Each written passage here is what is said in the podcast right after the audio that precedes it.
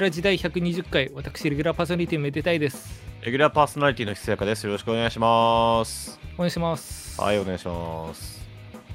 あの、2024年1月後半に起きた一大音楽ニュースって何か知ってます？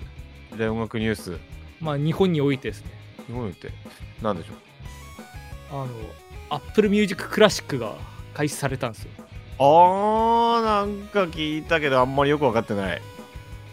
あの、Apple Music、Apple がやってるそのサブスクの音楽配信サービスあるんですけど、はい、アッそれプルミュージックがなんか去年の何月だ相当早い時期5月6月ぐらいからその Apple Music Classic っていうなんかクラシック音楽専門のなんかそういうアプリみたいなの作ったんですよ。あだからそれまではその他のサブスクと一緒でその Apple Music っていうもの自体にクラシック音楽も含まれててそこで聴けはしたんですけどそのクラシック音楽だけ切り出されてなんか別のアプリでも聴けるようになったみたいなのがーうん、うあって、ん。ただなんか権利の関係とかいろいろあったと思うんですけどなんか日本含め一部地域だと全然サービス始まんなくてでなんかいつ始まるんだみたいな感じだったんですけど急に来て今年の1月にはいはいはい。だから、アップルミュージック、基本的にはアップルミュージックに登録してる人が、えっと、聴けるやつで、別アプリで、そのそうクラシック特化のやつがあるっていう状態。そう追加料金とかなしでそっちも聞けるみたいなあやつなんですけどそれが何がすごいってあ。まあ、うん例えば、曲名で調べるじゃないですか。まあ、うんなんだろう、例えば、まあ、チャイコフスキーの交響曲第6番を聞きたいってなんで、それ調べるじゃないですか。はいはいそう。すると、まあ、カテゴリーみたいな感じのそのチャイコフスキー交響曲6番、悲壮みたいなのがこう出てきて、あそれを押すと、もうす、もうありとあらゆるその指揮者だったり、レコーディングだったり、その、で、こうずらーっと並んでて、それあれだね、画期的というか便利ね。そう、あの、ニッチ、クソニッチなのはまあ、あれだけど、多分そんなに世間的重要がそこまであるものではないかもだけど、すっげえ助かるんです。うん、なんかね、今までそのなんか指揮者とかかあのオーケストラでしかその相当できなかったというかアーティストのくくりになるから曲でねいけなかったもんね。だしね、もちろんその指揮者でこうくくって、この指揮者のなんかこの録音ってずらーみたいなのできるし、なんなら OK のその団体でもできるし、みたいな感じで。そう、だからこれまでだと本当に例えば曲名、チャイコフスキー交響録6番で調べてた、なんかアルバムが出てきたり、その中の1曲が出てきたり、なんかバラバラでバーって出てきて、なんか検索もしづらいし、聞きづらいしみたいなのだったけど。だし、あと多分数も増えてる、相当。登録されてる曲自体も。だってその、それこそ有名どころの曲、マーラーの5番とか調べると、なんか CD5、60枚出てくるから。ええいや、わかんない。なんか全部スクロールしてないけど、5、60枚で聞かないかもしれないけど。そう。だし、まあ、Apple Music ってももともと最近、あれなんですよ、その、ロスレス、あの、いわゆる劣化なしの音声をお届けしてくれるみたいなのをはい追加料金なしでやってて。で、まあ、さらに、あるものはもうハイレゾで流してくれるみたいな、追加料金なしで。みたいなのあるから、まあなんかそこまで環境整ってる人もそれこそどれだけいるんだって話だけど、なんか全部が合致してる人にとっ今めちゃくちゃいいサービスなんですよ。そのおクラシックオタクオタクとしては。あクラシックオタクでやはりそれはそれとしてオタクの人たち。うん。ただなんか、ニッチすぎて誰もニュースにしてないというか、本当に 本当にそれこそ私はオケやってる周りにしてはちらほら言ってるぐらいで、これ、本当になんか、みんなで集団幻覚見てるだけじゃないのかなとかって思ってたんだけど。あでも俺も全然知らなかったからなんかそう聞くとめっちゃいいなちょちょっとやってみようかないや、本当になんかアプリ入れて、まあ、聞く分には全く、なんていうか、別になんか聞かなくなったらそのアプリだけ消せば普通に Apple Music 自体は継続して聞けるしね。うんなんでまあ、ぜひ見て、見てもらいたいなって感じなんですけども。そうですね。まあ、なんで、そんな宣 宣伝というか、なんかね、最近身の回りにあったちょっとしたいいことみたいなの話しつつ、はいはい。なんかここ2週間で私に来てちょっといいメール 紹介させていただきたいなと思うんですけど。あの、いいってカタカナのね。いや、あの、小文字のアルファベット。いい。どういうこと？えーメダルジネーム、笑福亭谷ボーイ。笑福亭の章が、あの、大谷翔平の章で、亭が帝ですね。ヘイニョール、ウォウウォー。過去シーズンオフでロス野球、せロス最新野球事情がないお詫び音。この間のメディアン役年突入記念、もう一回同じ放送して役払い谷よの回。ミーがバッターとピッチャーを1日に試合やった時を思い出したに、うるせえよ。一緒にすんな。ムラムーの淵をダルニーとなんとかしたいたに、シャイボーイのムラムー、いいやつがね、レギーパーの2人の知恵貸してくれ。ナッパーそんなことより、メメケメケメケメンヒューバーンのテーマでおなじみ、焦点のレギュラー争いが加速、加熱してるたに、全 然めめけめけめけじゃないですよね。キク・ ウォウが FA だから次は誰がポスティングシステム使ってくるかにね。名前的に荘園が来ると見てる谷ようん。あいつ強え谷。シュンペーターし翔太兄さんがアップを始めたんで抜皮してくる谷。あの、前回あの私がちょっとこのメールを見て MLB 事情を探ってるみたいな話したからか分かんないですけど、めちゃくちゃ向こうの メジャーの野球選手の名前入れてくれて、あともうシュシュンペーターってあの、オリックス・バファローズの山下シュンペーターとかもね。なんかサービス精神あるのかないのか分かんないですけど、悪いやつじゃないんですよね。あと、こいつ、ドラゴンボールも好きな。ささ最近入れてきてる。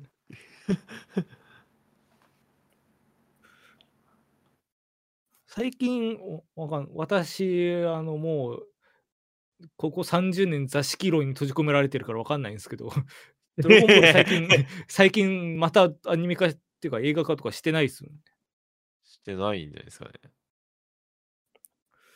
じゃあもう単純に、やっぱ、やっぱ世界を股にかけるこの翔平さんも、やっぱ好きなんだなってことで、やっぱ少年心が知れて嬉しいメールでしたね。そんなワンちゃんのニュースみたいに読まないでください。もう それ、大谷翔平選手が飼ってるデコピンちゃんの話ですか？いや違います、違います。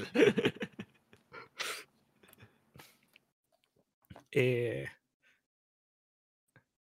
メールタイトル。大爆発ワクワクさんに学ぶ競馬必勝法。過去全部買う。世を忍ぶラジオ名。ネイティール・カシミヤ8歳。あれ？ドクターメデー診療所。し診察は爆発だ。でおなじみメデー先生が帰ってきた爆薬を使えば大体の物事を解決する涙涙の密室こし密室孤島サスペンスコメディラジオ第115話ひそやかさんアイプチ大挑戦で目が3つに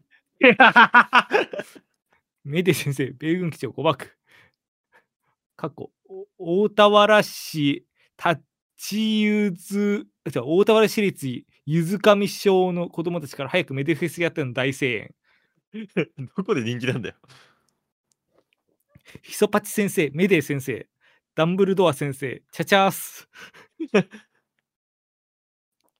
早いものでもう2月とかやられちゃいますよ、心が。急に。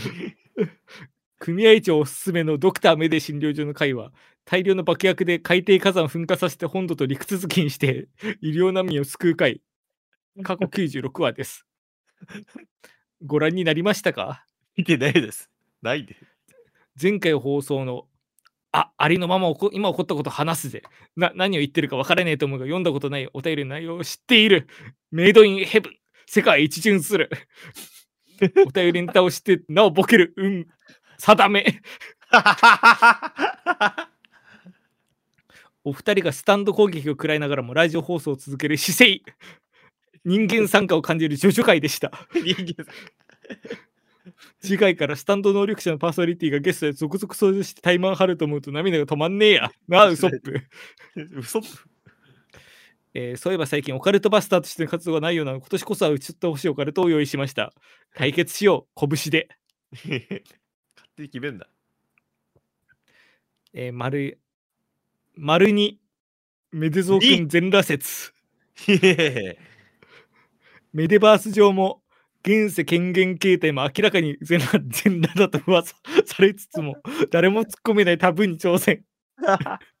魔界は全裸の国か？丸一、平均賃金が上がらない。30年上がってないとか、もう妖怪の仕業です。なんとかしてください。丸二、おお丸に丸に丸に。日本人、年々歌唱力が上がってる説。えーカラオケの普及で日本人全体の歌唱レベルが上がりまくって曲のテンポと難易度が上がってきてるらしいです。これはマジでか研究してください。課金費つけます。かけひ。お前の質問で決まんないだろ。丸3、パリピ、飲みたくない鮭で無理やりテンションを上げている説。サウナってさ、命削って入ってるのを誰も気づかないふりしてチキンレースしてるんでしょ？えー、丸4、闇の組織は潰されまくってる。のそし某生徒やアイドルグループ、お笑い企業、劇団など日本の面白コンテンツがスキャンダルで焼け野原に。次は公共放送か女性アイドルグループか、メデタイコンツェルン総総出で検証してみてください。メデラジから始める世界征服。怖いこと言わないで、あんま。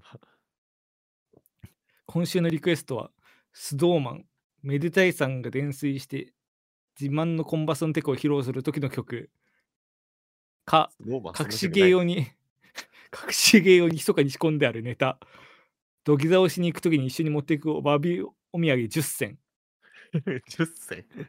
メデファミリアで注目しているメンバーなんてどうでしょうか？来週もみんなでメディタウィッシュ過去腕を天高く突き上げながら絶叫するさらば愛しきリスナーへの挨拶。であのこれ普通のメールメールフォームじゃなくて普通のメールで送ってきてるんでなんか一部大文字大文字で太字になってたりするんですけど。まあで画像3枚添付されてて。うん。普通に VTuber の 配信のスクショと コブラと。コブラ？スペースコブラ？スペースコブラ。いるさここに一人なってやつと。首相の。日本の原種の。に日本のあこれが一番オカルトというかここのメール何かしらの暗号が隠されてるかもしれない。昔ダヴィンチコードってありましたけどダビンチコード。なんか今回リクエストパッと回答できるようになかった気がするな。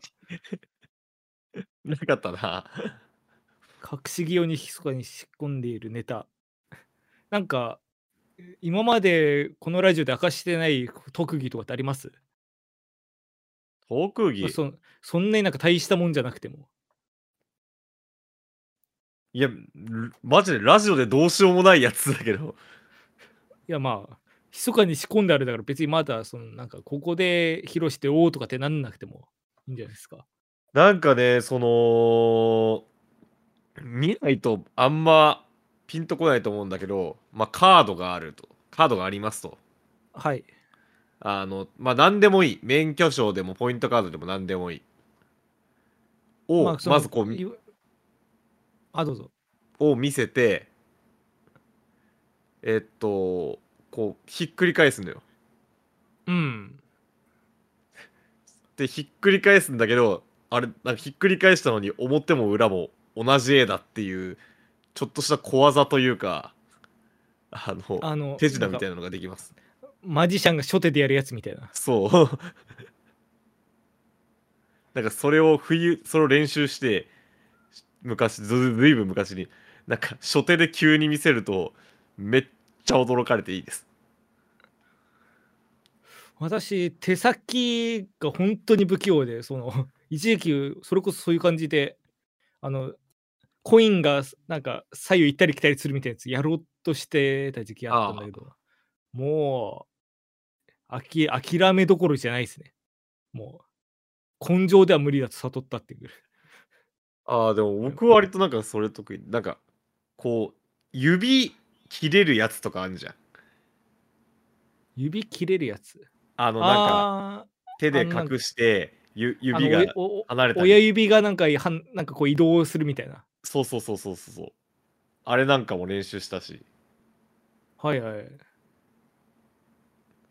やなんかそういうなんかちっちゃい小技あるとそれこそなんか厨房工房の時とか。そうそうそう、えちょっとした盛り上がり起きてよかっったなぁと思います。たなんか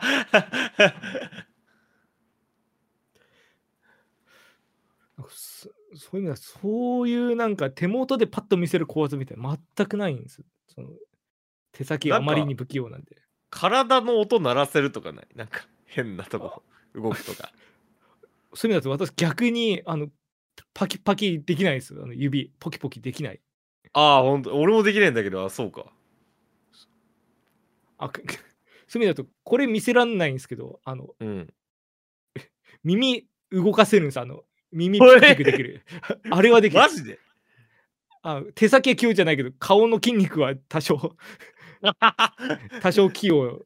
それすごいよ。あとあのそれこそあのお笑い芸人モノマネ芸人のそのコロッケさんがやってるほどじゃないけどあの頭皮をめちゃくちゃなんかこう手使わずにこうゆやれるみたいな。あのええすごい前前後するみたいなやつも。多少できる本当にマジで何の役にも立たなくていいねだから眼鏡かけてると眼鏡がこうスルスルっていうちょっと動くみたいな。面白い。やこちょっと喋ってると面白く聞こえるけどもう見たら全然なんですよこれ。これで自分で面白いと思ってこうやって人になんかそれこそ学生の頃とかやってたけども誰一人これに食いついた人いないもん。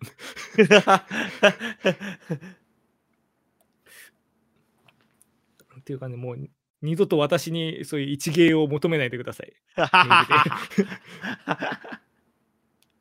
えーメール、えー、と、さちょっと手元のあれだとラジオネームが長すぎてちょっとひ出なかった。あ、出ました。メデラジネーム、機動戦士ガンダムシードヨシコティーヌ。かっこシャア56。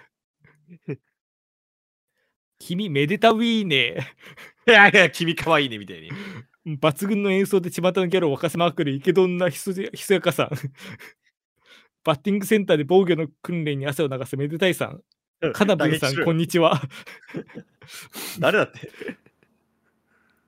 この前は赤赤坂のラジオ局に送ったメールまでなぜか読まれていたので不思議です。あの安住さんのやつね 安住さん、本当におめでとうございます。一大スキャンダル。メデラジ実は生放送じゃなかったわ。めでたいさんの不幸体質で世間がやばい。あー、ひすやかさんのパンツが破れる音 の回。新年一発目とは思えないネタ盛りだくさんの回でしたね。ラジオコンテンツのために体を張るお二人の熱いハートに世界で一番熱い夏を感じます。ラジオのためじゃないよ今年はオリンピックという走ったり物を投げたりすることで人間の優劣を決める催しがあるらしいので雰囲気悪いな終止符を打つべく、えー戦ってほしいです。この前は寿命から逆グラミー賞、レコ大オリコン1を取って音楽界の頂点取れるかと逆真面目に考えていて、わあ、音楽ラジオだと感じました。この素晴らしいラジオのリスナーをもっと増やすべく新しい広告媒体探してきましたね。どうでしょうか？広告媒体。丸一、銭湯の鏡の脇。あの広告ですね。銭湯のあの昔の銭湯、昔からある銭湯とかだと鏡に広告入ってたりするじゃないですか。ああ、はいはいはい。多分それのこと言ってる。みたいなやつだったかな。シールだったり、それこそ、あ、そううね、下だったり、鏡で掘られてたりみたいん。な。えー毎日お風呂に入るリスナーが大半の時代、戦闘で素敵な出会いを作っていきましょう。で、デイリーポータル Z のその戦闘広告入れた記事のリンクが貼ってあります。ああ。2、東京都知事選。7月7日は東京都知事選です。ラジオ教育を目玉に立候補して名前を売りましょう。供託金300万をクラファンで。いい。丸3、メズゾーくんスポンサー。メズゾーくんの対対比表にさまざまな企業のロゴを入れるコラボを提案して企業案件を呼び込みましょユニフォームみたい。う。4、市役所の封筒。納税通知書が来て心臓バクバクになってメデラジオを聞いて現実逃避でプラマイゼロ。で、これもリンク貼ってあって、まあ、優勢企画っていう実際にその市役所から送られてくるやつとか、あと窓口に置いてあるこう封筒に広告入れられますよみたいな、えなんかえちゃんとした真面目なサイトのリンク貼ってあります。いい。なるほど。5、大谷翔平選手に宣伝してもらう。ヘビーメデタミでおなじみの翔ちゃんに宣伝してもらいましょう。2億積むとできるらしいです。えー6、ミステリーサークル。本場イギリスで職人さんに学んで、オカルトバスターの真髄見せつける見せつけてやりましょうよ、世界に。ベルト側になっちゃってる。人生4億年時代生き抜いていきましょう。ってことで。実際なんか、そう、戦闘の鏡までいかなくて、なんかあの、なんか、そういうニッチなとこ一回広告出すみたいなやつはやってみたさある、ありますよね。はい。なんか、俺が興味深いなと思ったのは、そのなんか、スキー場あるじゃん。はいはい。スキーとかスノーボードがする？昔、それこそ、大学の時にその、せやかさんと一緒にいたサークルでね、別のサークルにいた時代とかはちょっと行ったりしてました。はい。なんか、リフトのさ、はい。バーとかに広告スペースがあったりとかして、あー、あったかも。うん。なんか、ただのバーの時もあるけど、バーのところに広告つけるところがあって、で、あと募集中みたいなのも書いてあったりして、おもろって思った覚えがある。確かに。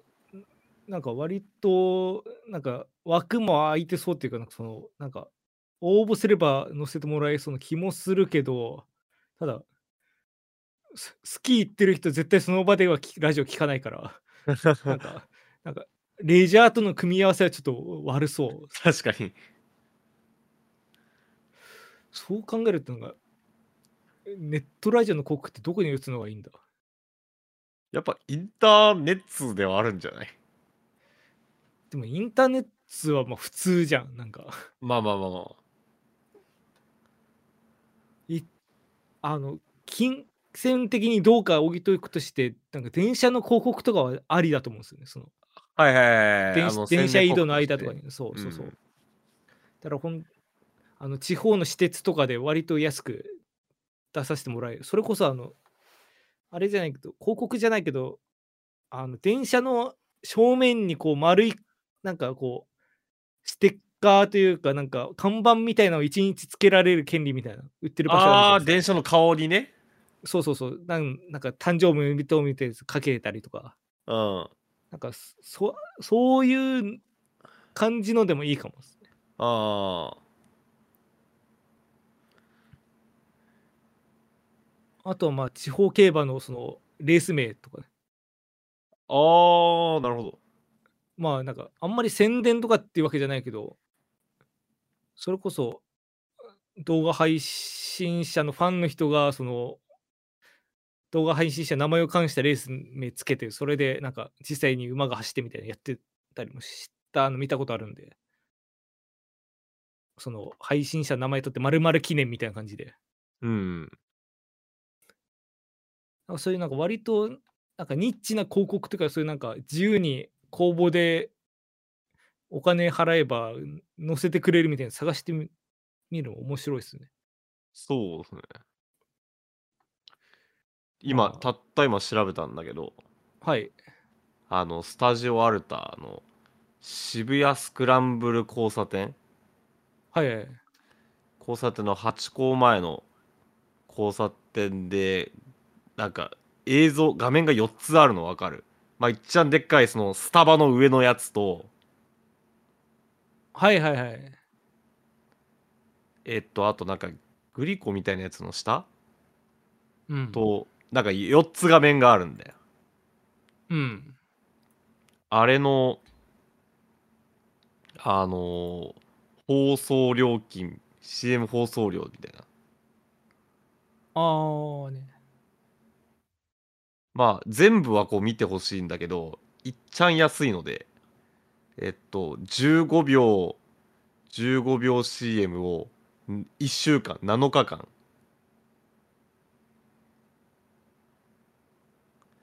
うん。日に30回放送するとして、日に30回が7日間、15秒が。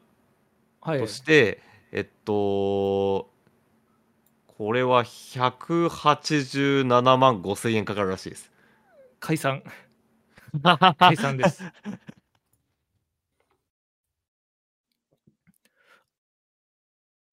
あとあれですね、あの今調べなくていいんですけど、あの新宿で最近できたあのなんか 3D 広告、3D のこのあのもうディスプレイみたいなやつ。はいはい、猫みたいなやつ。あ、猫が出て、あそこも確かその1日4回とかでなんか流してもらえるはずなんですよ。はいはいはい。で、そそれこそ実際にそういうなんか、まるさん応援みたいな感じで1日4回流しみたいなことやってた人も、そのそのファン一同みたいな感じで、この前いらっしゃったから、割とそこはなんかファンで募れば出せるぐらいの金額じゃなかろうかと思うけど、うん。まあなんかちょっと後で調べてみますけど、はい。なんかそういうのもあるなと思いつつ、そうです、今回、本題はこれじゃないんで、ちょっと、ちょっとあれ？今日、やること、やることあるんで、ちょっと、ちゃんと、あ、はい。それもいいんだけど、い一瞬、一瞬、あの、今のアルタ、アルタって、スタジオアルタっていくつか、あ、あの、広告ビジョン、大型ビジョンのやつ何個かあって、はい、今のがその渋谷スクランブル交差点のやつだけどあのある新宿のアルタ？はい、はい、新宿のアルタあそこの画面まあいい画面1個アルタ前あそこのいっちゃん CM 放映よいっちゃん安いやつ。1日だけもう1週間じゃない1日だけ、うん、まあ、15秒です。じょ15秒かけにあの1時間に2回が10万円らしいですまあ、このラジオで10万の予算があるかと思う額として、まあ、安いですね。安いね。うん。へえ。っていう話でした。どうすか、TYC とかで。おお！ちょっと検討させていただきます。あの、今回あれじゃないですか、あの、オカパスじゃないんですけど、ちょっと今まで話してこなかったなっていう、そのなんか、その辺の話ししたいなと思うのがありまして、はい。まあ、リバーブの話なんですけど、リバーブ。リバーブ、まあ、ひそかさんご存知だと思うんですけど、はいはい。あの、エフェクトで、こう、なんていうか、こう、反響みたいなものを、こう、生み出すやつなんですけど、あれ、今までちょっとこのラジオで触れてこなかったなと思って。おう。でも特にそのいわゆるまあリバーブにもいろいろ種類じゃ種類あるじゃないですか。はい。まあその中でもそのいわゆる IR リバーブ、コンボリューションリバーブについてちょっと話したいなと思って、ちょっと今日私の持ち込み企画なんですけど。なんかあれですよねリバーブの中でもそのなんかしそのとあるあるその空間をそのモデリングしたみたいなそうですね。そのまあ実際にその空間モデリングとも違うんですよね、あれ実は。ほあの、まあもともと、じゃあまあ、まず順を追ってそもそもリバーブって、まあ今もうデジタルリバーブって言われるやつを我々は使ってるわけなんですけど、ううん。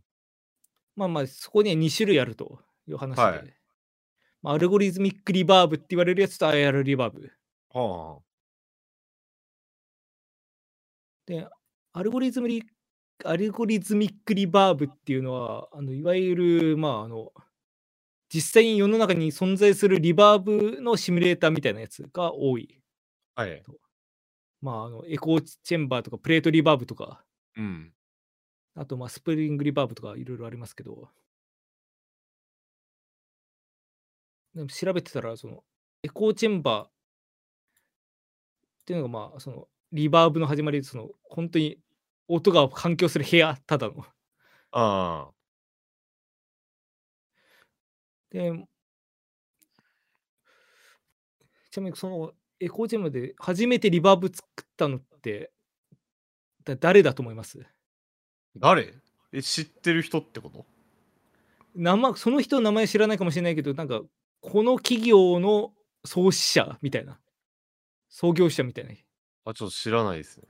あのユニバーサルオーディオの創業者あの、あの音響機器でおなじみ。そうですね、あの、UAD でおなじみの。はいはいはいビル・パットナムっていう方が、多分スタジオのトイレにスピーカーとマイク設置して、で、その集音した音をミキサーでライブレコーディング混ぜたのが、まあ、初めて一方的にリバーブをその人工的に作った例の一つらしいんですよ。へえなんか、なんかそなんな感じの話なので、本当に信憑性あるかちょっと微妙なんですけど、まあそんなことが割といろんなところに書かれてたんで、うん。まあ、少なくともそのリバーブが生みを作った人のうちの一人とは言えると思うんですけど、っうん。ていう感じでまあ、で、プレートリバーブっていうのは、その、こっちが一応ちゃんとリバーブ装置としては多分初めてだと思うんですけど、その、鉄板に音をこう当てて、鉄板がブラーって震えるのが反響を再現するみたいなやつとか、はいでまあ、スプリングリバーブはそれのそれがバネになってるやつ。うんスプリングリバーブってもともとオルガン用だったらしいんですけどね。あそうなんだそう。ハモンドオルガン用に作られて、でまあ、パイプオルガンみたいな響きを得ることができて、やったねみたいなやつが最初だったらしい。えー、今はなんかプレートリバーブってめちゃくちゃそのプレート実機がでかくてうん。その本物を見ること機会は何もああんまりないんだけどスプリングリバーブはギターアンプとかに入ってたりするからまあ実物を本物を見る機会も意外とある。そうね。だから、実際ね、あの、リバーブ装置として今、なんか、馴染み深いのはスプリングリバーブの方かもしれないですけど、うん。っていうのが、まあ、いわゆるアルゴリズミックリバーブで、この辺りプレートリバーブとかスプリングリバーブとかをこう再現する。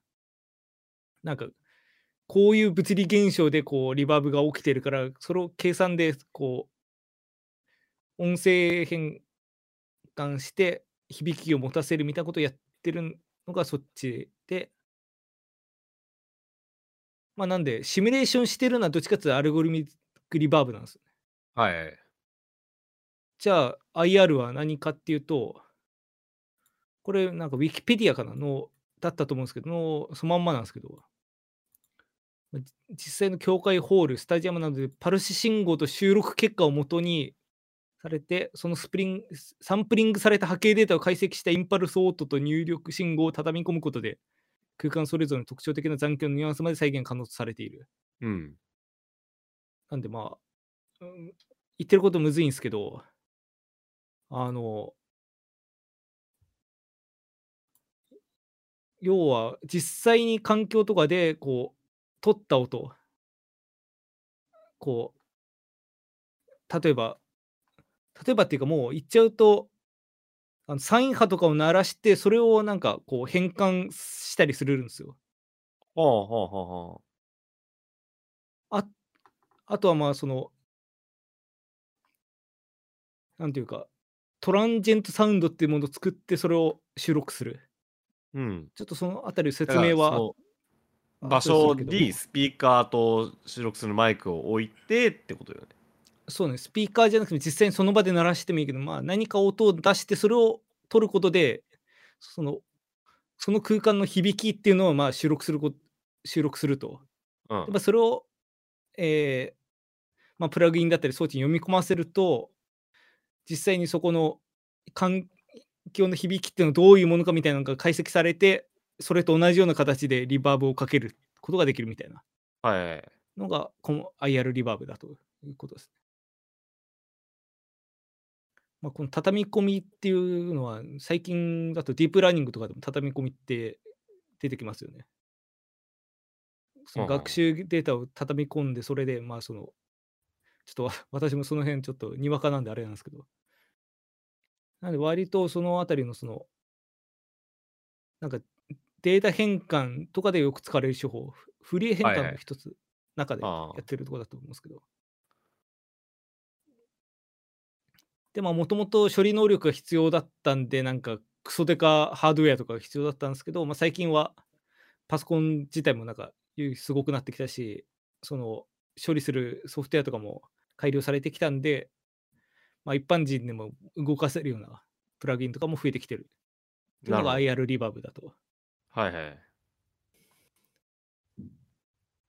まあだから、どっちかっていうと、まあ IR リバーブの方が、その、実際のホールだとか、そういう環境にまあ近づけるっていう言い方をしていいのか分かんないですけど、その、実際にホールで鳴らしてるような音とか、その部屋で鳴らしてるような音みたいなのを求めるんだったら、こっちの方がまあ、その、手っ取り早い。そこ、そのデータを読み込ませれば、ある程度再現できるという意味で。だから、そのシミュレートじゃなくて、マジでその特性をこう、そのなんかけてあげるみたいな、そういうこと？そう、そういうことですね。で、まあ、そそこで気になってくるのは、まあ、実際にその、取るのって何を取ったらいいんだっていう。そうのん。これ、まあ、2種類あって、1つがさっき言った感じで、サイン波、サイン、サイン波だから、いわゆる、まあもう、それこそ、シンセとかでもサイン波ってパッて鳴らせると思うんですけど、あれを録音して、それを変換すると、その、一番正確なのができるらしい。ああ、はいはい。だから、サイン波自体が単純なやつだから、まあ、サイン波じゃなくなったや波形を見れば、単純にどういう変換だっていうのが分かるってことだ。そうね。で、まあ、それを、そういうなんか、サイン波を変換する専用のソフトウェアみたいなのも結構あったりするんで、まあ、それに読み込ませることで、その IR リバーブで読み取れる形に変換することもできると。はいはい。っていうのが一つと、もう一つがさっき言ったトランジェントサウンドってものを鳴らす。うん。トランジェントサウンドって、まあ、どういうのかっていうのはパッとわかんないと思うんですけど、あの、あの、カチンコの音とか、スピスターターピストルの音、だから、一瞬ででかいバンって破裂音がするような音ああ。が、このトランジェントサウンド。だから、まあ、極論言っちゃえば、その、なんか、音取りたい空間で風船膨らまして、それを割って、その音取れば、もう、使えるんですよ。えー。で、しかもこっちは、これほん、本当にそれで合ってるのか分かんないんだけど、別に変換も必要ないんです。えー。だから、そこで、だってバンって音鳴らして、もうそこだけ切り取って、リバーブに読み込ませれば使えるっていう。へえ。そう。意外と単純っていうか、なんか、その、実際ソフトウェア側では処理やってると思うんだけど、なんか、使う側からしたらめっちゃ、なんか、こんなんでいいんだみたいなうん。感じで。で、今私が使ってるの、なキュベースについてきたやつで、そうなんです。キュベースにアイロリバーブついてきてるんですよ、今。いや、知らなかったんだよね、これね。いや、なんかあうんの、あのー IR リバーブといえば、まあ私は Waves 使ってるから、その、IR1 とかはいはい。が、あ、あいまああの、よくやるやつで、まさか付属のやつにがついてるって思わなかった。事前に話聞いてよ。びっくりしたけど。これ前も話し別で話したと思うんですけど、なんか Cubase に付属のプラグインって、実はなんかめっちゃ高性能があるんだけど、誰も使ってないんです。ああの、あれもイコライザーもプロ Q3 まではいかんかもしれないけど、ちゃんとそのダイナミック波形が見れて、それでこう、なんか8バンドぐらいでかけられてみたいな。あフリークエンシーっていうのはあったりするんですけど、誰も使ってないし。あで、IR リバーブも誰も使ってないし。で、まあ、試しに、まあ、せっかく作り方も分かった人もって、部屋で試しに、こう、カンって鳴らして、それで撮ってみたんですよ。はいはい。で、それで、まあ、手も手元っていうか、その、自分でパソコンの上で作った、まあ、例えばなんかオケ音源っぽいやつを読み込ませたら、これびっくりしたんですけど、マジしょうもない部屋鳴りが再現できて、ええマジで、まあ、しょうもない音吸われる部屋で撮った音が再現できて、すっげーってなって。えー、じゃあなんか今やそのなんかまああの変換するやつさえあればもうその収録したそれで IR リバーブって作れるんだ誰でもそう。でも実際まあ、そのドライブって100%でやったらマジでしょうもなすぎる音まで音だったんだけど、まあ50%ぐらいまで下げたら、まあ普通に割とリバーブとして聴ける感じにもなったし、へえ。だからなんかその、毎回同じ コンフィグでリバーブ組むぐらいだったら割とそうそういうふうに遊んでもいいのかなと。えー、面白。思いました。ってとこまで話したんですけど、あの、全くちょっと話変わるというか、ちょっとここから真面目な話なんですけど、うん。手元に、おなんか音源が届きまして、音源が届いた？そうなんですよ。あの、ちょっと、ある日、ふっと目覚めたら、こう、パソコンの中にこう、ウェーブファイルが2つあって、ウイルスなんじゃないの？いや、だから怖いな、怖いなと思って、うんちょっと放置してたんですけど、ちょっと。ただまあ、せっかく、まあ我々もこう、メディアラジってラジオやってるわけです。で、音源が届いたから、ちょっと流さざるを得ないよなと思って、え？ちょっと今ここで、ひそかさんに聞いてほしいんですよね。えちょえ怖い怖い怖いんだけど。ちょっといいっすか？え？今からなんかなんか別の音声流れるってこ今から別の音声流すんで。で、あの、もし止めてほしかったら、あの、ちょっと待ていで止めてほしいんですけど。とええ聞いたことあるシステムだな えこれ聞きながら喋ってもいいってことだよねあ、もう全然喋ってもらう。なんか、普通になんか、まあちょっとガイガイしてる音っぽいんですけど、ちょっとまだ私も聞けてないんですけど、あの、まあ、聞きながら話してもらって、自由に止めてもらって全然構わないんで。うんまあまあ止めてもいいっていうわかりましたはいじゃあちょっと、1本目流しますね。一本目複数本ある二本だそうかじゃあ、いきますね。はいも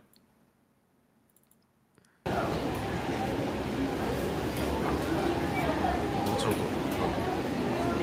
ガヤガヤしてるあはい、どうも、めでたいです。あ、さあさあさあさあ待ってください。待ってください。待ってください。え 貴様だねえかよ。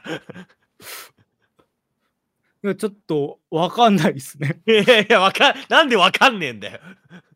いやじゃあめでたいですって言ってたから、あなたが録音した音声なんじゃないの？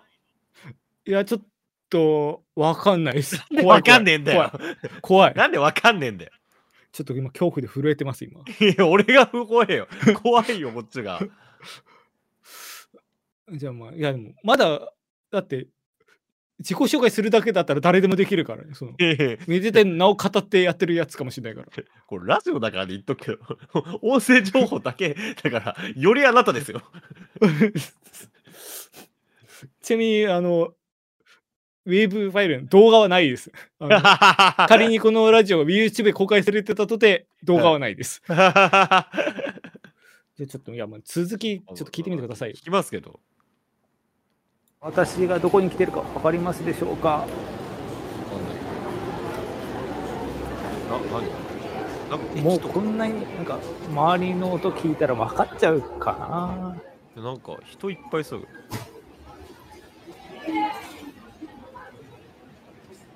そうです。もう懸命な視聴者処刑諸子の方々がもうすでにお気づきだと思うんですけども私今熱海に来ておりまして。熱海？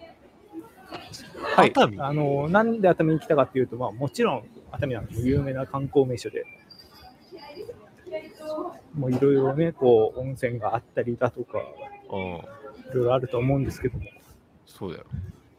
そんな中で、この駅から近いところに洞窟があるというところで、まあぜひ行ってみようかなと。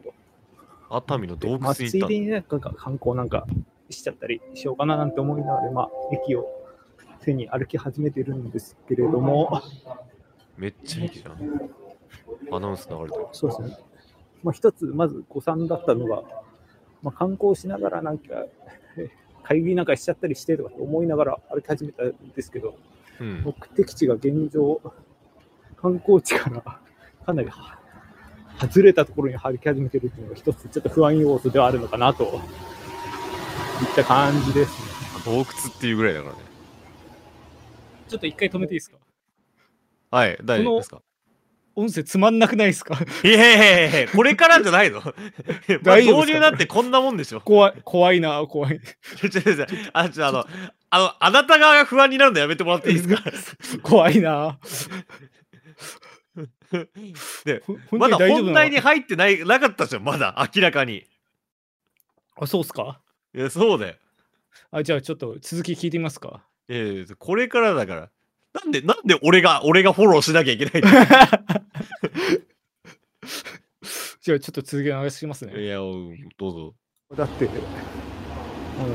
熱海って、私もなんか2回ぐらい来たことあるんですけど、う駅前にこうなんかアーケードみたいな商店街みたいなそこが結構その観光というかあれ今お土産とかをそこで買ったりとかっていうところあるんですけどもん。ああ。そこの90度背を向けて90度背を向けて90度背を向けて？90度背を向けて180度じゃないのなんていうか横見てる。ちょまあストップストップストップストップ観光地っていうかまあちょっとストップ止めていいですか？めちゃめちゃ恥ずかしいこと言うてるぞ、こいつ。看護師90度背向けてますよ、こいつ。半身見せて。半身って半身浴の方じゃなくてもう左右で半身ね左右の半身見せて 歩いてるぜ、こいつ。一人でボソボソ喋りながらねそう喋りながら。180度だろ。一人でやってるから何も訂正されることなく。あのちょっと私この音声のことよくわかんないんですけどはい。なんかあの一人で撮るの相当きつかったってそんな気がしますね。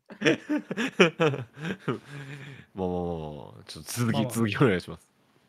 静岡はねあの大きい都市なだけあって割と人はいるんですけどもその観光地ど真ん中でなくてですね。あなんですけど少なくなってきた。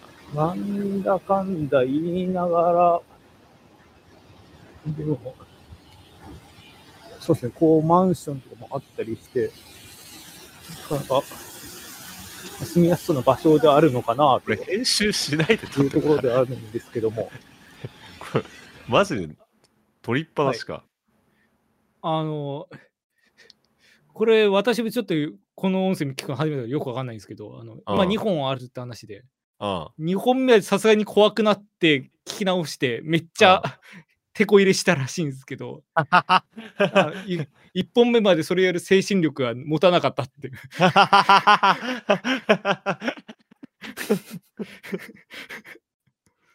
なんかそんなこと1本目、はもう取ったやつ丸々ってこと。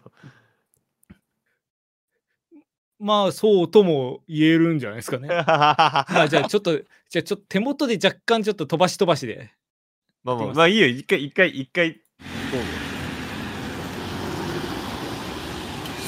そうです、まあ洞窟に向かってるっていう話をしてて、まあここから重要な話この音声が流れてる収録の前に、なんで洞窟に行ってるかみたいな話してると思うんですけども、してないっす。してないな。してない。それ、そうそ止めてそんな、そんな導入してたわ。全然してない。な何の音声かわからないで始めてるから。つながりおかしくなっちゃってんじゃん。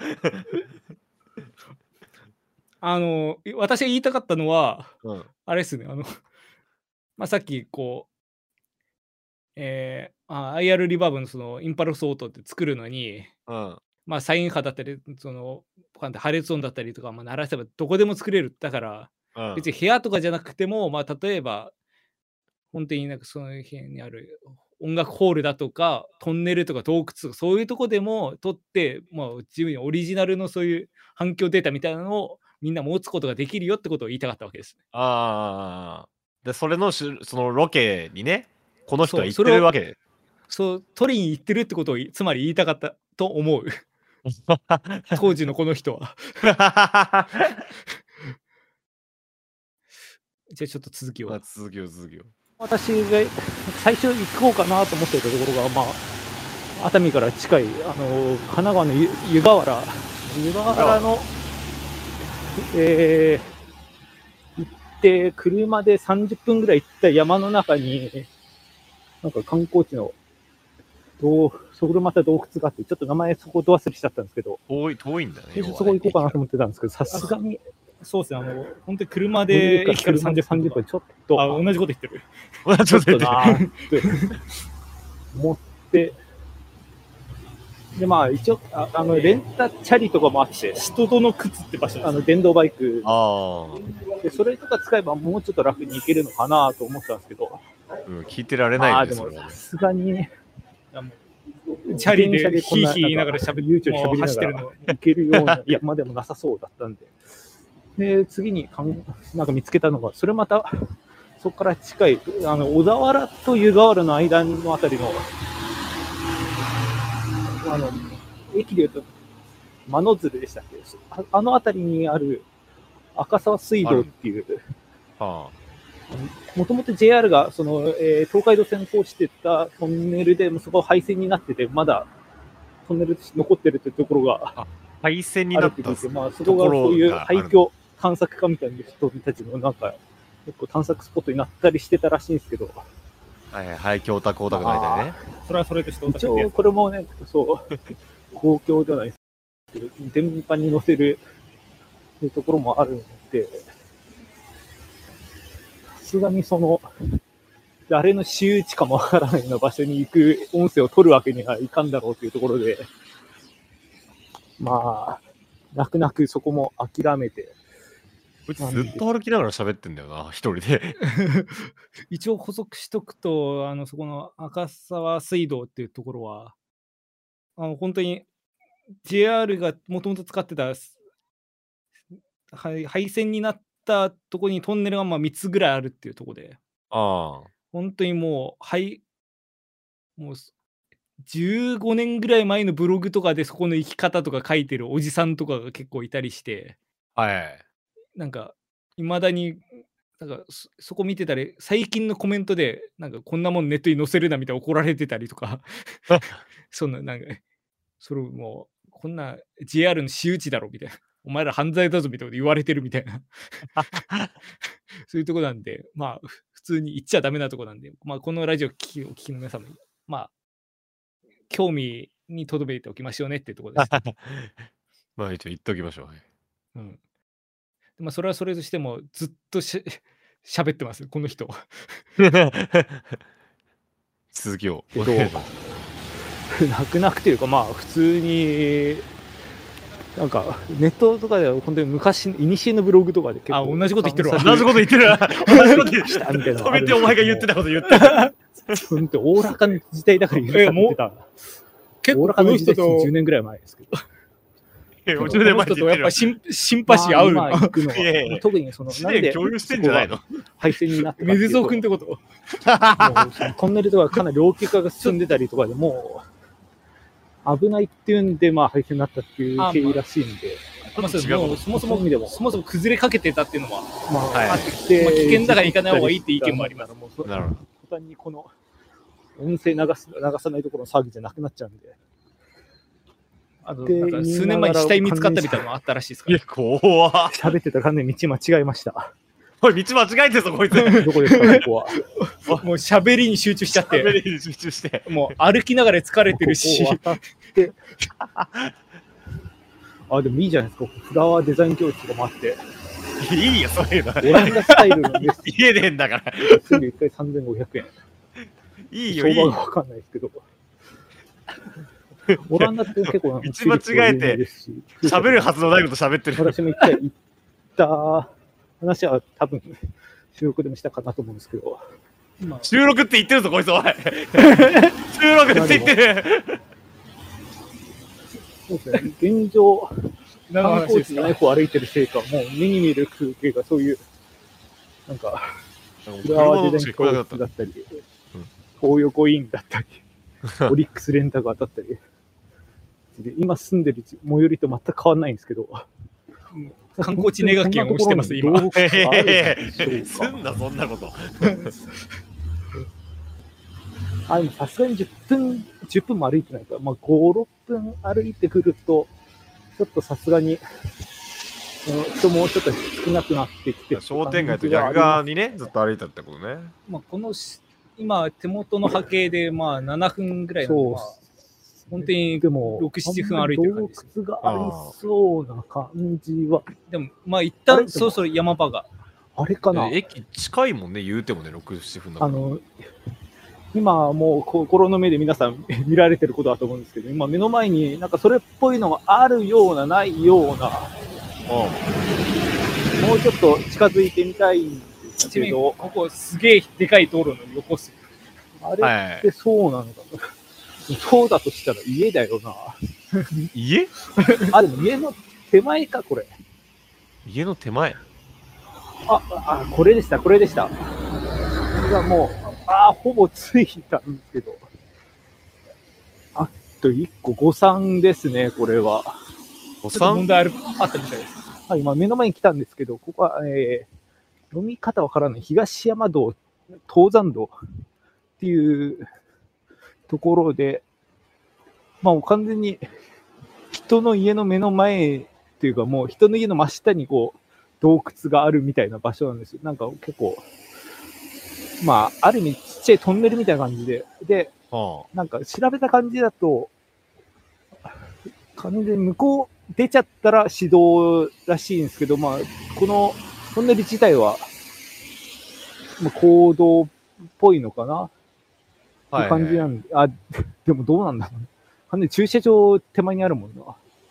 駐車場の中にあっまあしても、なんかそこ行こうかなと思ってたああ、なんですけど、私有地かどうかがちょっとわかんないのか。入り口にもうトラックが今入っちゃってます。そうです、あの、そのせちっちゃいちょっと入れなさそうでトンネルにトラック詰まっててさすがにここまで来たからなえ、じゃあ、とこれねえじゃん、ほんと。思ったんですけど、実はもう一個、えースポットがありまして、ここからまたちょっと歩くんですけど、そうなんですよ、ここ、熱海はもう、プラン B があるメッカということで、もう、いや我々みたいな洞窟探検家にはありがたいですわ、ほんま。あ、洞窟産家の方でした。これ違う違う、そんなわけ違うだろ。海も目の上にこう来ましたし。で、まあ、次行くスポットはもうちょっと歩くんですけど、そうですね。残念だな。1個目はダメだったんだ。一旦、お返しします。と というわけで、1本目が終わりました。イエーイいやー、怖かったですね。失敗してんじゃん。そう、あの、あれなんですよ。そあの、うなんか、ちょっと2階建てじゃないけども、こう、なんかうん、切り立った崖みたいな上に家があって、その崖にこう、トンネルが通ってるみたいな。で、そこのトンネルが東山道みたいな名前がついてる。あだからまあ、私有地かどうかは怪しい場所だし、なんか、普通に駐車場として利用されちゃってるっぽいみたいな。あ。はい。だからまあ、目的を果たせそうな場所じゃなかったってことだね。まあ、そもそもなんか横道路近すぎてすげえうっさかったから、静かな環境を取るみたいなのできなさそうだったってもはい。もう夜中とかに行ってカチコーンって鳴らして 取ればよかったと思ったけど 不審者すぎるからでこいつ なんか事前に話してたとか、なんか、前収録でとか言ってたんですけど、なんか、ちょいちょい、いやちょっとわかんないっすねいやいやなんでわかんねえんだよ。なんでわかんなくなっちゃうんだよ。いやもう一歩あるこれこっち聞けば真相がわかるかもしんないい いやいや、もう出てるけどね、真相。やーちょっとこれは歴史が変わりますよ次の音声流したら収録しに行ったんでしょ、ただの。いやちょっと2本目もちょっと行ってみたいと思いますなんで山場知ってるんだよ、事前に。ポチッとなポチッとなじゃないよ。えーあれから7000回キロメートル歩いたんですけど、なんねえよ。ようやくちょっとあの 周幹線道路ってそこを抜けたんで、疲れてたと思われます。また歩こうかなと思うんですけど、20分ぐらい歩いたんで。そうですね、ここのあたり、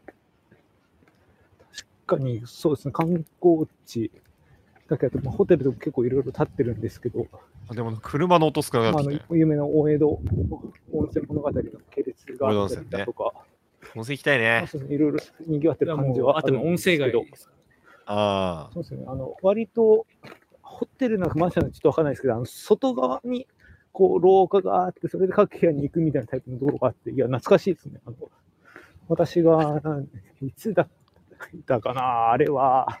いや、興味ないよ。あ僕興味ない。高校2年の時の興味ないって、ここ。私ね、高校、早くトンネルの音聞かせろよ。えー広島から行って、なんか京都に下ってくるみたいな、そういう修学旅行。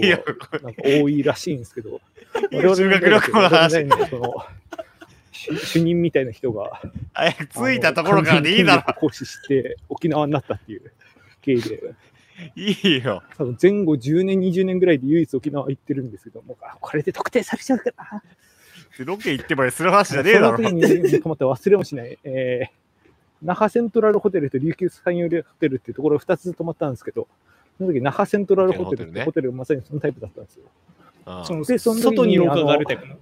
もうはい。高校生の修学旅行なんてのはもう夜中こう、俺ゲーム持ってきたから一緒に部屋来てスマブラやろうぜとか、そういう話になるわけですよ。ああ。もう、もうええやん、ええやん、行こうかと思って、急に関西人。もうその時あのクラスで、私なんか友達ゼロだったんですから、その悲しい話をしてる他のクラスの悲しい話してる。だろうと思ってたんですけど、なかなか、なんて言いますか、まあ、厳しい、こう、ルールがある宿だったんですね、そこは。はまあ夜中22時以降、外出歩くな。もう、出歩いて見つけたらもう、だから学校がどうこうじゃなかったんです。よそのホテルが、なんか、すげえ厳しかった。え？ホテル側が？外出しちゃダメなの？と一応補足するとそうなんですよ。あの学校はあのクソゆる学校だったんですけど私の高校って。はあ。のそのホテルがもうホテルで警備員なんか20人ぐらい雇ってもあ、う部屋の前うろついてるようなやべえホテルだったんですよ。どういうこと？外出き軟禁じゃん。ちょっとここからそのエピソードトークするんで。ここに、すげえでかい音鳴ってるモーターとか、すごいでかい音鳴ってる滝とかありますが、え？まあ、そんなホテルも那覇セントラルホテルです。那覇セントラルホテルっ てのもそうあって、いや、エピソードトークと空気を。私もこう例に漏れず、こう、出ようとしたら、う、もうあガードマンみたいに見つかって、あ、ガードマンって言っても、YouTuber じゃないですよ。いや、間違いねえよ。ちょっとこう、音声だけでやってる、ちょっとこう字幕ともつかない、ちょっと分かりにくい、すみませんね、本当に。なんかちょいちょいうるせえな、こいつ。こう、警備員の人に見つかって、あ、君、なんで歩いてんのって言われて、もうとっさに、あの、ちょっとお腹壊してて、ただ、ちょっと部屋のトイレがずっと他の人が使ってて。こいつ外でエピソードトークしてんだよこっち来なさいって言って、その警備員の人が使ってる、もう、用務員室みたいなところの、もう、狭いほトイレに連れてかれて、でもう、ここ出たらもう、一緒に、えー連れて帰ってあげるからな、みたいなこと言われて、こう、待って、もう、その時の中で絶望たるや、え？もう、外出れないこと確定してる。いっそこのまま窓を伝って行ってしまおうかと、トイレの、思うぐらいだったんだけど、結局まあ諦めて、えーそのまま警備員に連れ返されて戻ってきたら、なんかいつまにか、他の部屋の人たちが自分の部屋来てて、で、自分の全く知らない人たちでスマブラ大会やってて、もう、そのまま、そのままなんか2、3時間それを見てるだけっていう。何も面白くない時間があったのもう今でも昨日のことには覚えてるからな。なんか、怒ってる。そう、ちょっといいですか？ちょっといいで。すかちょ、ちょっと、はい。ちょっといいですか？な面白くなりそうだったな。多分これ面白くなりそうだった平常時で話したらもうちょっと面白くなったんだけど 歩きながら喋ってるせいでなんか変な感じになってます、ね。結局あれですよあの私がトイレになんか警備員連れられてこうその狭いトイレに連れてかれてる間にその隙を縫って他の人たちが我が部屋に押し寄せてて。あ多分そんみんなみたいなことなんだよね。そうなんだけどなんかどっちかっていうとあとこれ言い訳ですけどたまになんか遠い面から人を歩いてきたりしててその時になんか声を落としたりあとまあちょっと多分カットとかも入ってんのかな？ちょっとわかんないですけどあの人が来た時喋んなくなって人が いなくなったら何事もなかったように喋り出すみたいなことを繰り返してるから。会話がダメですね YouTuber じゃん。YouTuber の編集してんじあの、本当に YouTuber が細切れで編集する意味が分かりましたね。ゃん。な多分そのよっぽどプロじゃないと、んやりながらこう喋りながら見ながら状況見ながら無理なんだなと思ったらしいですよ。うん。もう私がって言ってるけどね。まあまあどうぞ続きを。今私がどの辺にいるかっていうと、まああ幹線道路を降りてきて、あ、あもう他に細い道をこう歩いてるような感じですね。あ、ああ。いやまあこっからでいいもんね。あさっき言ってた場所がなんていうか、あ音声こっからでいいよ。Google でも星 いがや、今まで重要だろ星。が2つしかないような場所だった。重要じゃねえよ。今回のは違って、全然関係ねえじゃん。もう、もうほとんど目の前に来てる看板も見えてきたんですけど、あ、やっとつい日たんだ本。最大、三大古線、古い古古線、走り湯かもった。ということで、まあ、正直、私、洞窟ってことしか調べずに来たんで、もう何も知らないんで、早速行ってみましょうか。ああ、独占入れる。入れそうなんだ、今回は。もう、ここは結構、看板とかも立ってて、結構優秀正しい感じなんですけど、本当に観光、えー観光地というか遺跡みたいな感じはいはいはい。でえー第四2号史跡、走り湯温泉跡。うん。この温泉は今から約1 1200年前に発見されたと言われている全国でも珍しい横穴式源泉です。横穴山式。腹から湧き出た湯が海岸へと飛び走り流れる様から走り湯と名付けられました。うんまた、伊豆の国名が走り湯の湯で、湯が出るで湯でに由来するとも伝えられています。だからここの温泉が、その伊豆という言葉のもう由来になったって言われるぐらい結構由緒正しい場所らしいですね。今あ。知りました。へえなんで調べていかねえんだよ。でまあ、そのいろライブ感を大事にしてるからですけど、まああ、あまあ、100番一日数で、とりあえず行ってみますか。あちなみに、さっきまで完全に人がいなくて油断してたんですけど、さすがに観光地っぽくて、結構、ここまに来たタイミングで人もちょっとたまにいたりいなかったりしてるんで、ちょっと気まずいんですけど、まあ、車で来てる人とかもいるだろうね。走り湯見、えーまあ、見学は、えー、走り洞窟は走り湯源泉所有者により洞窟に、えー温泉輸送を優先しております。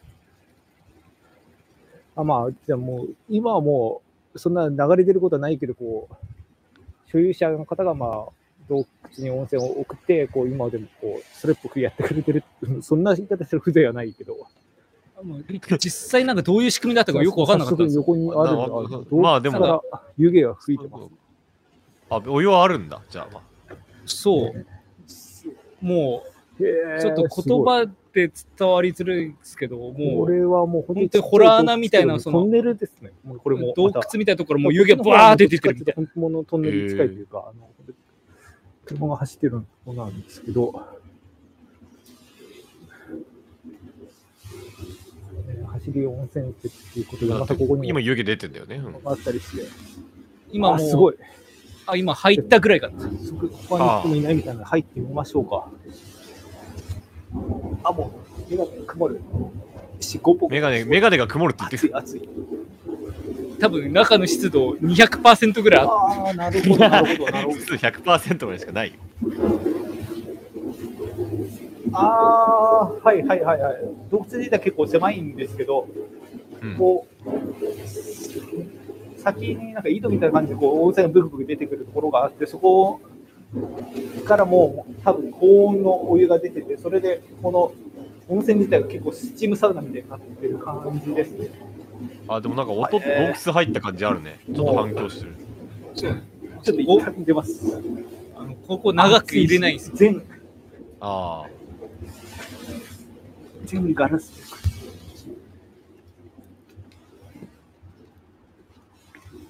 あ。あ、どうした？どうした？あ、一旦、ちょっと一旦体勢を立て直してます。あちょっと今止めたんですけど、はあ、あの、中で暑い暑いと外出たら普通に人いたっていう。だから急に小声になって、なんかこう逃げるようにし、逃げるようにして一旦こう体勢立て直そうとしてる。無様な様さっき説明して。そう。恥ずかしい。あ、で、ここでちょっとカカット入れてというか、もうその人がどっか行くまでしばらく待って、はい。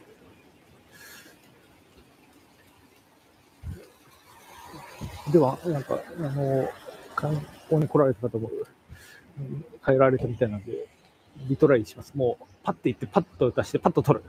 はこれにつきます。じゃあ、早速、ちょっと外で準備の方しまして。あ、あもうね、すぐ取れるよね。もう録音に割と準備必要ですから、もう。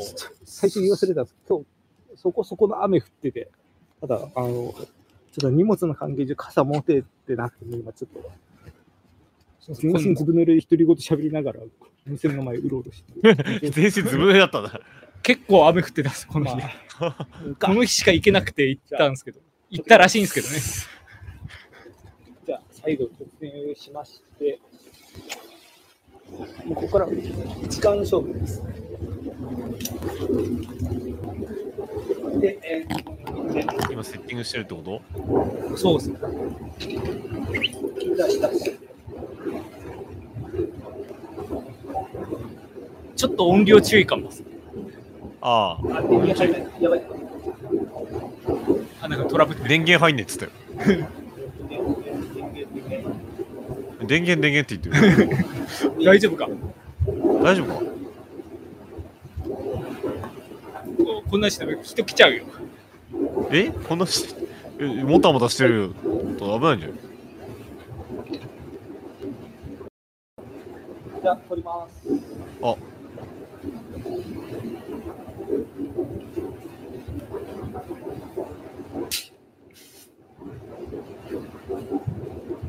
パチンやったんだ。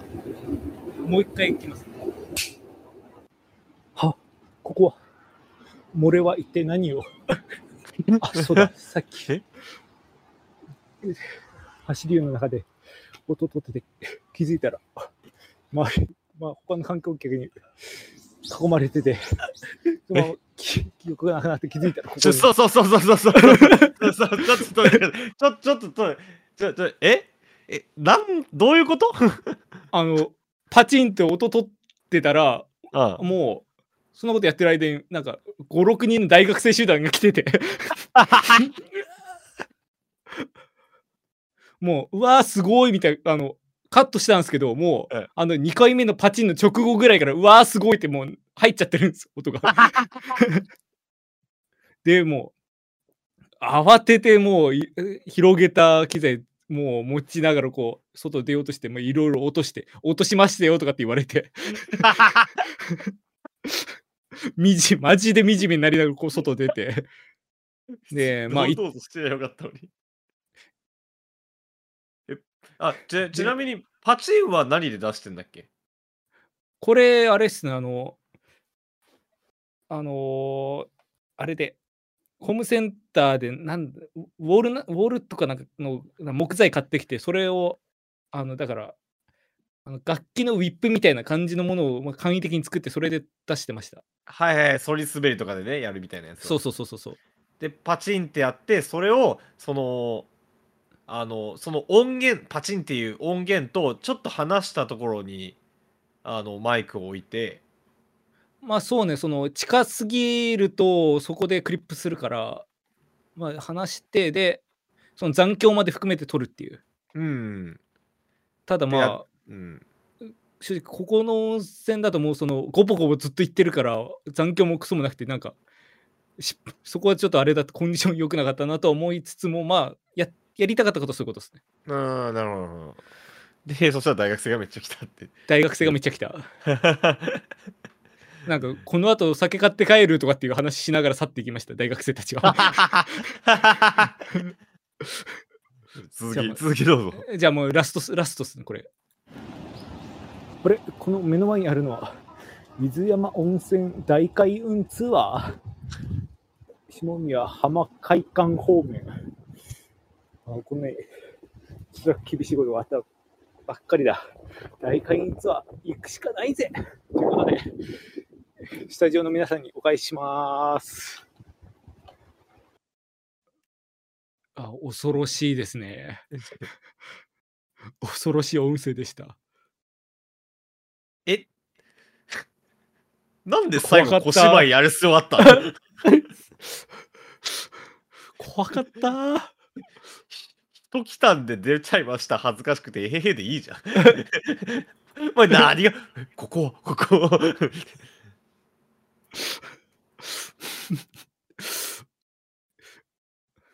であの白状するとこの後あの観光地に戻って、うん。食べ歩きしたりあなんか酒飲んだりする音声も撮ったんですけどあ何も面白いこと起こらなかったんでボツで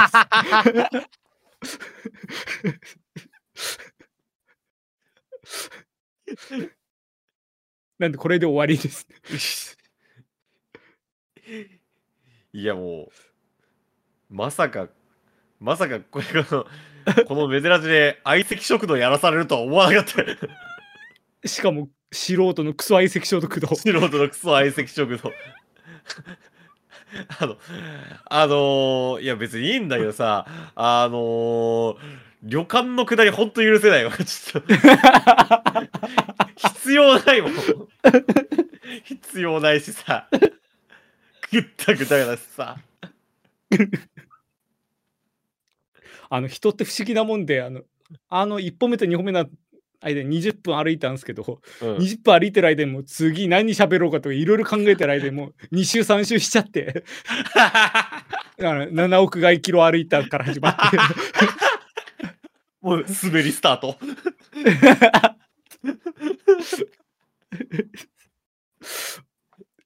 大雨の中。大雨の中高校の時にのエピソード話して人に見つかって。熱海まで往復4000円払って行って。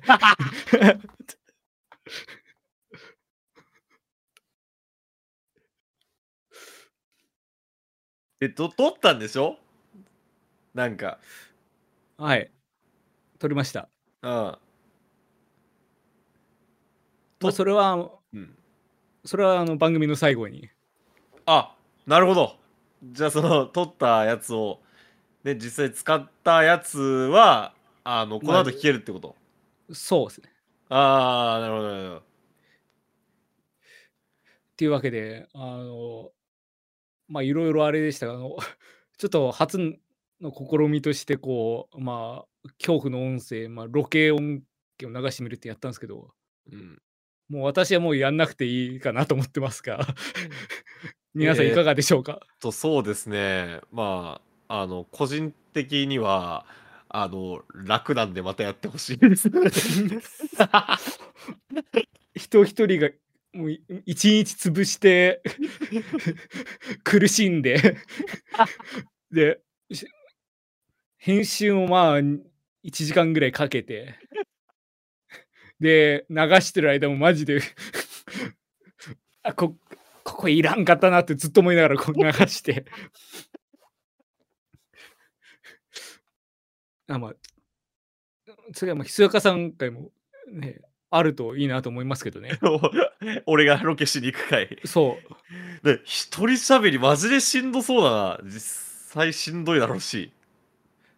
私もう本当になんか多分ラジオ形式座って一人で喋るとかだったらまだいけると思うんだけどあ歩きながらこうなんかま目的説明しつつ周り見つつみたいなのやるとまあ本当になんかもうマルチタスクどころの騒ぎじゃないね。あやって初めてわかる大変さみたいな。あ身にしみました。まあまあまあえっと面白かったですまあ、そう言っていただけたなら何よりです、はいもうちょっとにこんなネタバラシするのもあれですよ。番組の後輩20分この時間があると思っての最初からの収録ちょっとめちゃくちゃあれは不安だったんですけど。最初メール読みとかでずっと。最後20分あれやるんだよなと思いながら。ややるんだよなと思いながらずっとやっててちょっとあれです。まあそう言っていただけたらよかったです。不安で序盤で止めて。すいませんメメールでは感想送ってこないでください。この件に関して。まあまあまあとにかくその IR リバーブってまあ一般的にはそのなんか音楽ホールとか。そうね。うん。多分そのそれこそキュベースについてるそのリバレンスってやつももうデフォでついてくるの本当にホールとか教会とか。うん。なんかそういうのが多くて。うん。あともう逆になんもない原っぱとかもあった気するんだけど、うんだまあそうじゃなくて音まあうん。音楽的に使えるのもあればあとなんかフリップロっていうのかな？なんか映画とか作る時になんか部屋の IR 使ったりとかまあその特定の場所外の IR 使ったり作ったりとか、まあ、そういう音楽以外の用途でもまあ使ったりするやつででいろんなのがまあ収録できるっていうのはあるんだけどまあそれは今回あのあの自前でやってみたよっていうことなんだよね。そうですね。まあ実際まあ自前でやるのはこれから自前でやる音源を取ってきたっていうのがまあ今日のうん趣旨でしたね、うん。まあなんで、まあ、特にまあフィールドレコーディングをやってる人はどれだけいるかはこのラジオ聞いてる人分かんないんですけどそのまあそういう機材持ってればまあまあ、正直機材持ってなくてもスマホとなんか音鳴るやつあればいけると思うんでまあちょっと試しにやってみてちょっと遊んでみるだけでも全然楽しいと思うんで。ああじゃあなんかそのマイクの性能はまあいいに越したことはないけどそう多分いいに越したことはないけどそのパンと音が鳴ってその反響が取れてればいいからまあ。うーん。多分まあすいやススマホ、まあ、スマホでギリだとは思う。あのなんか安い IC レコーダーとかはちょっと厳しいかもだけど。うんスマホとかあとはそのなんかハンディ音楽レコーダーのズームの H1 みたいななんかうん1万円ぐらいで買えるようなレコーダーとかで持ってれば全然使えると思うんでちょっとねこのなんかこれを一本で趣味にするっていうのはあれですけどなんかこう音楽やってる中の一環としてちょっとやってみたらいかがでしょうかっていうのがなんかもう今日伝えたかったことですね。うん、いや、面白かったです。はい。えーこのラジオの感想は、えー X のハッシュタグ、メデラジでぜひつぶやいてください。メデがひながらラジオはカタカナです。はい、えー、ここはあの音声以外のご意見、ご感想も、えー メールで募集しております。えーメールフォームはメデラジのサイトのトップページにリンクが貼ってありますので、そちらからぜひお送りください。えーめでたいひそやかそれぞれの活動もよろしくお願いいたします。えーひそやかですが、まあ、えー TYC の直近のライブ告知です。2月18日日曜日、江東ミュージックステージが江東区文化センターホールでございます。えっ、と、チケット1000円非常に安いです。特に私にはか、えっ、と、私は紙のチケットを持っておりますので、ぜひ、えー連絡ください。えー2月の24日土曜日、中目黒スパークジョイさんにて、えー千葉テレビチアアップインディーズ K 番組収録イベント Be Higher Self Vol. 71がございます。えー妄想リフレインさんとツーマンライブで、えーこれ6時から始まって盛り上がると千葉テレビさんにライブ映像が放映されるかもしれないので盛り上がるために人が来てほしいです。はい。えーぜひよろしくお願いします。えー TYC、先日レコーディングを行いました。新作の用意をしておりますので、えーちょっと先になると思いますが、えー楽しみにしておいてください。以上です。はい、えーめでたいの方は、まあそうですね、ちょっと 今週これの準備で割と、ばなんか、バタバタしててあれか となってたんですけど、はいあまあ、あの、そうですね。まあ、ああいう感じでちょっと実験的に今いろいろ撮ったりもしてるんで、それこそフィルデルコンデは割とそれこそ熱海でもここれ以外も撮りましたし、今年だけでもなんか2箇所ぐらい行ってたりはするので、そろそろちゃんとまとめてなんかん出し、世に出した方が いい気がしてきたんで、ちょなんか出します。はい。はい。では、そうです、最後、曲なんですけども、さっきお伝えしました通り、そうですね、その実際に走り湯の洞窟の中で撮った、えーインパルスオートの音、まあ、実際ちょっと反響があの取れる環境じゃなかったので、若干そのフフェーダーとかで調整はしたんですけど、まあ、それを使って、えーまあ、なんて言いますか、かリバーブをかけたサンプルの音として、まあ、一曲流したいと思います。えー曲が、えーもうもはや1年半前になるんですけど、あのメデゾー君の着ぐるみお披露目の動画で流したいあの神殿のテーマになります。一応アコあのアコースティックというか、あのなんていうかそういう、まあ、デジタルの音使ってない音楽で、かつ割と、あの、あれ、動画自体、そういう洞窟で撮ってるみたいなコンセプトで撮ったやつなんで、まあ、実際洞窟で撮ったアイアロン源を当ててみて、まあ、割といい感じになったかなと思うので、ちょっとそれで最後聞いてみていただけたらと思います。バスにかけたってこと？でも全体にかけた。ああ、そういうことか。だから、あの、ただわうん、ただ割となんかもうそそれで本当にかけただけでドライウェット比を60%ぐらいに落として割となんか本当に洞窟っぽく低域がここうこもってて割と広域もその残響が残ってるみたいな感じでなってるのでなるほど。まあ、サンプルとしては良くなったんじゃないかなと思うので、こちら聞きながらお別れとさせていただきたいと思います。はい。はい。では、今回もご視聴いただきありがとうございました。ここまでのおいては私、めでたいと、ひそやかがお送りいたしました。ありがとうございました。ありがとうございました。